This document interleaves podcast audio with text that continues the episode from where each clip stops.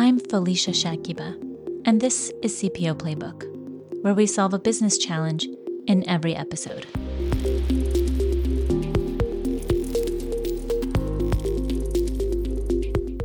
Gallup says that only 25% of U.S. employees strongly agree that their organization cares about their overall well being. Monique Valcour, an author of Beating Burnout by Harvard Business Review, shares that those experiencing burnout sense their competencies waning and fret over their ability to excel. It frequently emerges with fatigue and cynicism, since individuals can't operate at their highest potential when their energy is depleted and their connection to work has waned. Gallup also claims that employees who strongly agree that their employer cares about their well being are three times more likely to be engaged at work and five times more likely to agree that they trust the leadership of their organization. Joining us today is Laurie Ruettimann, a LinkedIn top voice, author, speaker, and podcaster of Punk Rock HR. CNN recognized her as one of the top five career advisors in the United States.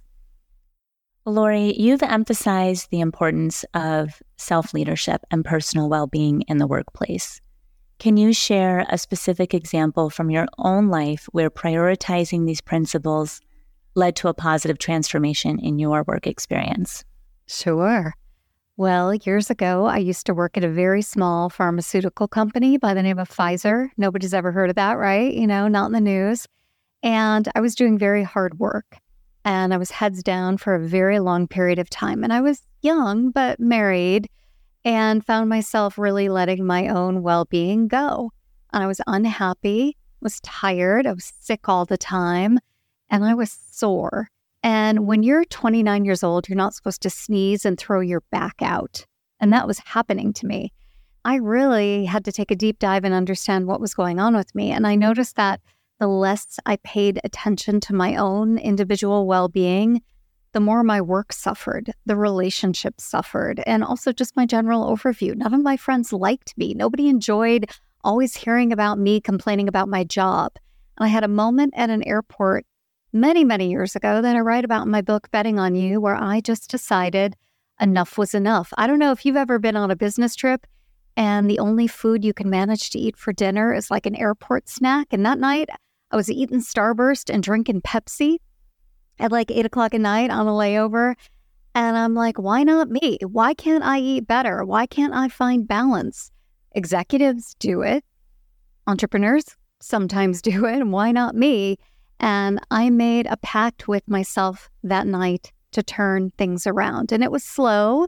It required a lot of steps, including therapy, but in the end, it paid off. And about a year and a half later, that's when I decided to go out in the world and bet on myself as a writer and a speaker in the world of human resources. So, yeah, I mean, I think it paid dividends, but there are a lot of steps along the way. And no, I didn't just up and quit my job, which I think a lot of people want to do.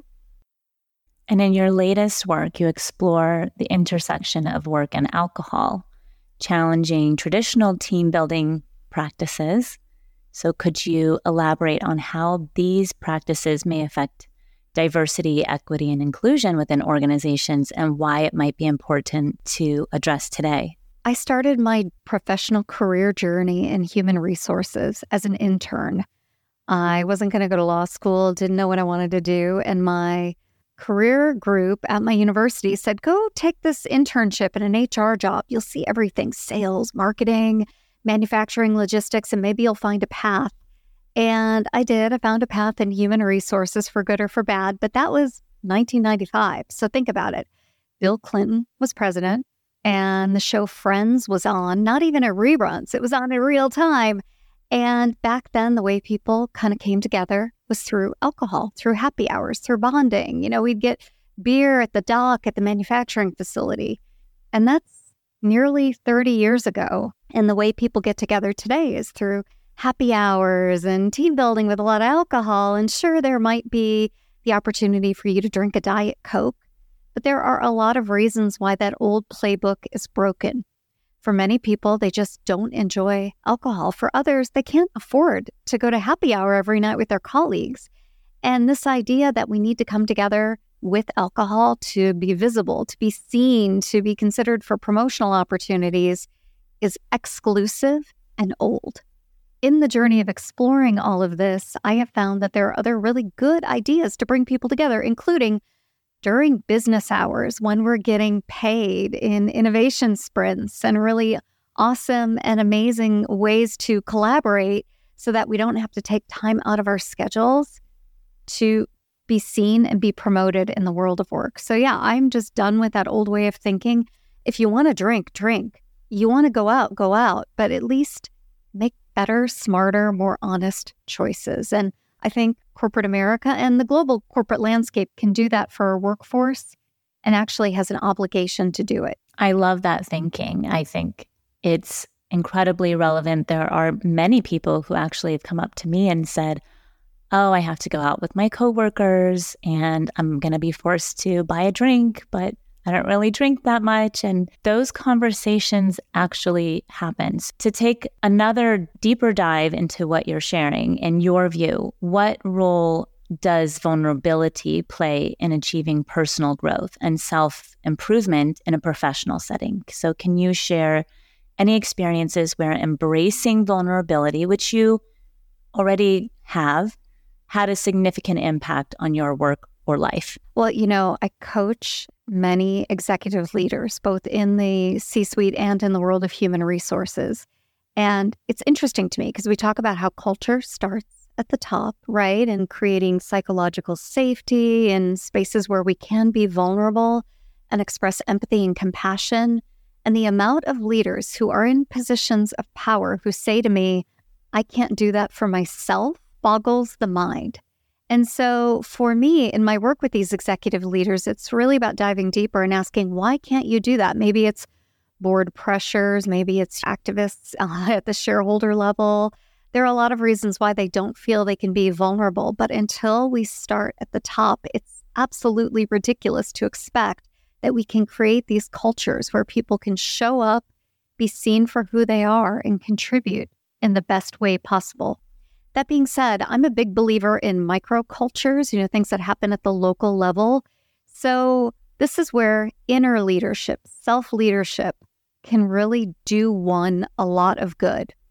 So, even if your executive leadership team doesn't create a culture where you feel like you can show up, even if your CHRO and your chief product officer and your chief revenue officer are all about business and not about being human, you can be human with your peers you can go first.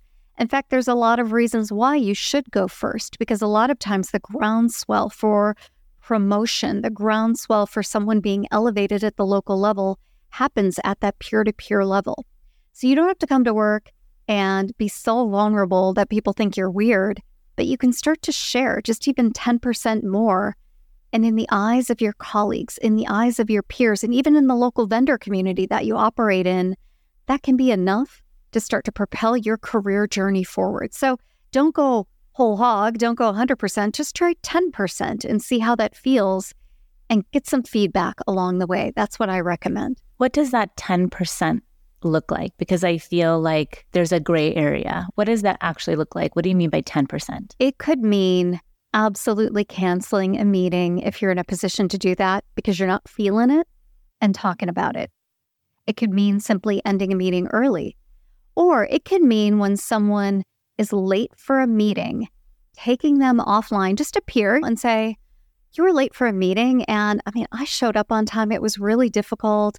I just wanted to give you the feedback that when you show up late, you hold everybody back. And I want to understand why you made that choice. It could mean a lot of different things, but being brave and being bold is the key differentiator at any level on your career path. So if you don't do it and you wait for other people to do it, it may never happen. And I'm here to tell you that the story you're telling yourself about you can't do it, you can't just do 10% is a false story. And if you get fired, if you get dinged, if you get held back, well, that's a good indication that you shouldn't be there in the first place and it's time to move on. So I'm trying to help people move from self imposed victimhood to a place of greater freedom. And I think so many of us have more privilege than we recognize, than we admit. And it's time to bet on ourselves and take a risk. 10% is not a lot to ask for.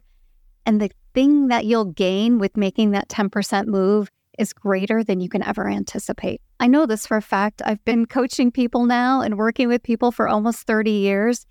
And these self imposed limitations, well, it's time for them to go. You've mentioned before that you no longer focus on HR, but on the practitioner.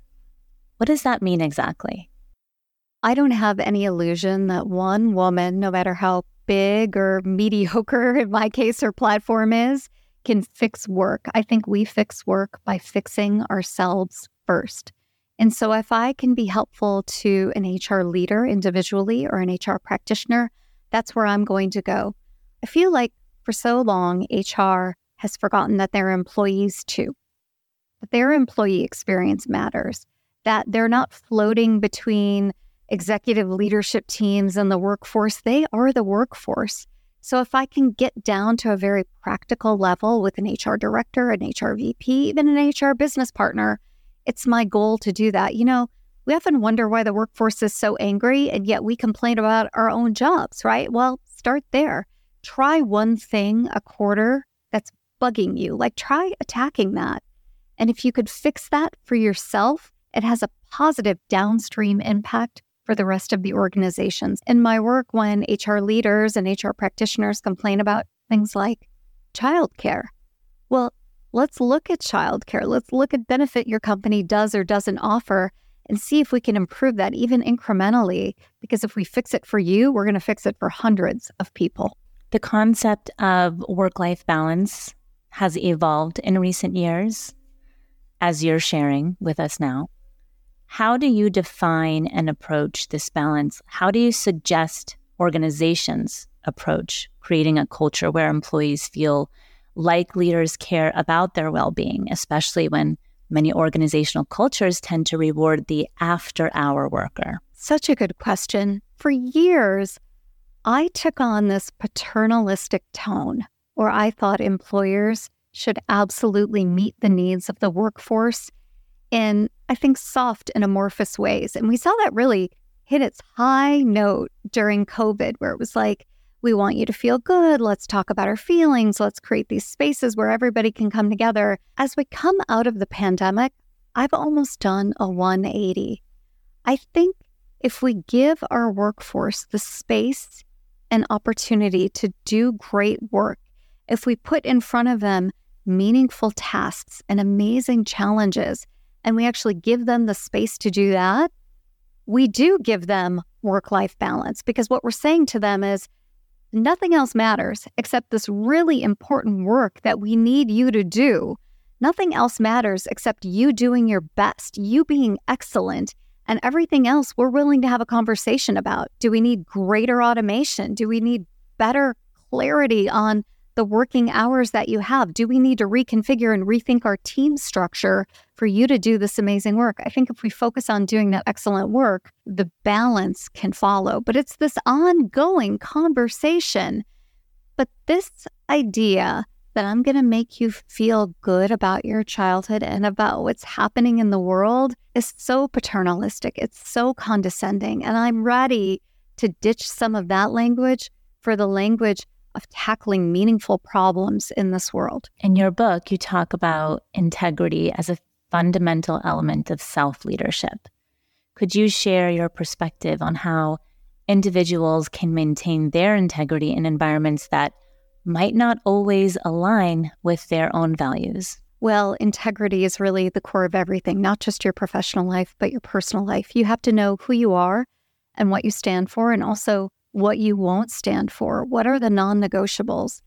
And I think sometimes we do these exercises, maybe when we meet with the EAP or we come together as a team, but we don't mean it. We don't explore it regularly. So, understanding who you are, what you stand for, and what you won't stand for is a monthly, is a weekly, is a daily activity, and something that I do all the time when people ask me to do things. I'm like, where do I stand? What do I believe in? Right. But it's a practice kind of like any good thing in life is a practice, like exercise is a good practice.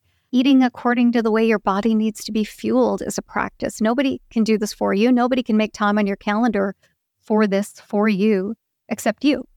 So, integrity being at the core of everything is super important. And I think sometimes we go into work environments and it tests our integrity and we think we can change it.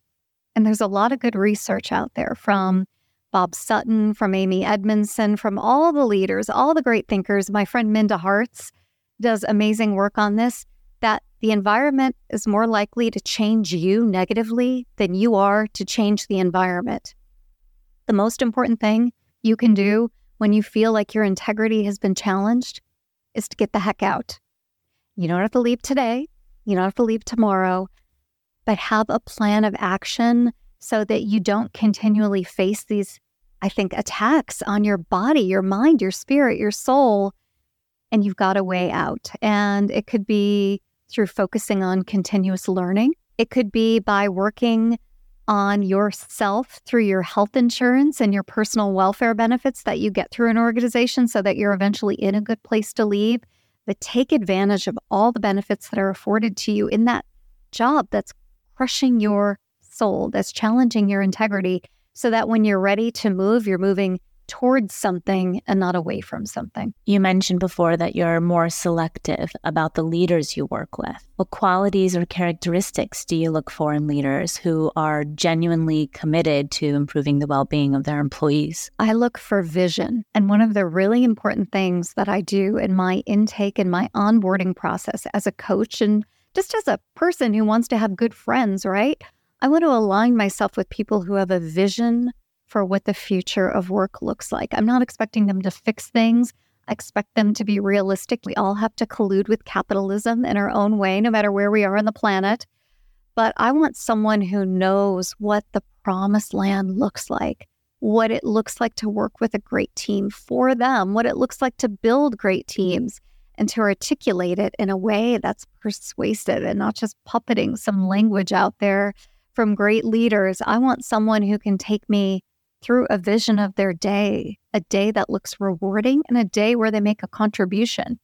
Those are the people I work with. So when I put out a call like mm, I'm accepting a couple new people in a cohort, I'm in an active conversation with these people. And also, I do something that's a little bit different than other coaches. I have a rider in my clause that says if at any point I feel like you need therapy or you need an intervention, we're going to stop our work together and we're not going to start again until you see a therapist. I have people sign that all the time and I live that value. And then they fight me like, well, we only have two sessions left. Can't we do those two sessions? No way, not until we move forward with a real plan for getting you what you need. And it's not me. It's a different process, but I think it's a good one. I have good feedback on it. Well, I would imagine that someone who needs that personal therapy, it would be very challenging to get your work done as a professional if they didn't go through that first. It's such a waste of time. Right. To figure out who you are and what you stand for at work and where your career is headed if you're having panic attacks before going into work, which is very common. The amount of men and women who feel a sense of dread at the executive level, who feel a sense of dread and a sense of panic regularly is just it's offensive to me that people put themselves through that. The other thing, on a very practical level, executives more and more feel like regular workers. They can't disconnect from technology. They feel like they're always on. I was recently at the HR technology conference and heard a statistic that 77% of executives feel like they're always on. They never get a break. And if that's how a leader feels, imagine how someone feels on the customer service line or on the packaging line, right? Or, or even just working in procurement. If your leaders are stressed and overwhelmed, it's a terrible cascading effect down to the regular workforce. Tackling that is more than just coaching, it's really about rethinking your life in total. And I can't do that. I don't have a PhD in psychotherapy, but I know people who do. Your approach seems to encourage individuals to take charge of their work experiences. What strategies or techniques do you recommend for someone who wants to initiate a positive change in their work environment, even if they're not in a leadership position? Yeah, well, I do like the activity of recognition and reflection. So, understanding who you are and what you'll stand for and what are non negotiables in your life. That's a quick and easy exercise that you can put on the calendar to do weekly. So, how do you think critically? How do you have good cognitive abilities if you're not sleeping and you're not fueling your body right? The amount of women I know who are on a diet of Diet Coke until about two in the afternoon is just unfathomable. Like, I don't know. They wake up, they may have a cup of coffee, but they're on Diet Coke. They miss breakfast, they miss lunch. If they eat anything at all, if they work from home, they're eating off their toddler's plates or their children's leftovers, right? How can you make a good decision when calorically you're not fueling your brain? Just to get through the day, science says at the very minimum, just to function and keep our organs moving, we need 2,000 calories. I don't know many women who are getting 2,000 calories, good calories a day, or they're stacking their calories until late at night when the work is done and they're making big meals for their family members. And it's like a calorie bomb late in the evening, and they wonder why they're not sleeping right. So, really, getting good nutrition is important. When I talk to people who absolutely say they're burned out, we don't pursue coaching until we understand their body batteries. Again, people over the age of 35, over the age of 40 who haven't had a physical in years, it's like, you can't work with me unless you get a physical. That's brass tacks. So you don't have to get coaching to get a physical. Go get a physical. This is what your health insurance pays for. Go ahead and do that. I mean, if you're listening to this podcast, you absolutely have that benefit go pursue it and understand where you are. Because if your body is not operating at an optimal level, your heart, your mind, and spirit are not going to operate at an optimal level. So go get that physical. Is there anything else that you feel would be good for our listeners to know or learn? I think every successful executive I know has a hobby. They do things outside of work. And actually, Harvard Business Review, Stanford, Cornell, they've all done immense studies. Michigan State, Michigan have done amazing studies on the impact of learning outside of your personal domain on your domain. So if you're learning, you're growing. If you're growing, you're thriving. And that's what life is all about.